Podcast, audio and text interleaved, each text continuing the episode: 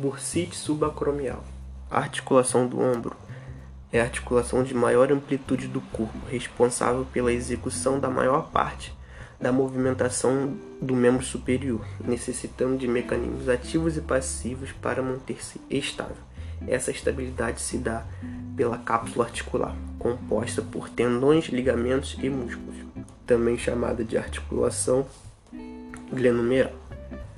A bursite subacromial é caracterizada pela ocorrência de dor nos ombros, principalmente na realização de movimentos de alta amplitude, como abdução, flexão acima de 90 graus, rotação externa e elevação do membro superior.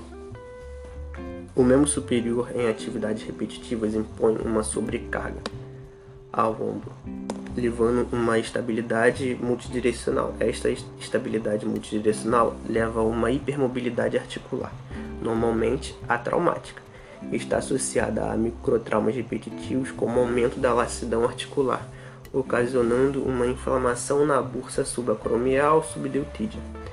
A importância da fisioterapia nesse tipo de lesão está no controle da inflamação e da dor, restauração da amplitude de movimento, fortalecimento muscular e equilíbrio dinâmico do ombro e da propriocepção.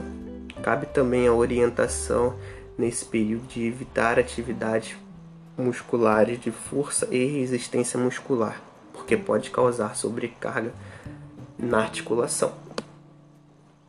As medidas preventivas estão na orientação de atividades físicas sob orientação profissional, alongamentos, evitar atividades que exijam movimentos repetitivos do ombro.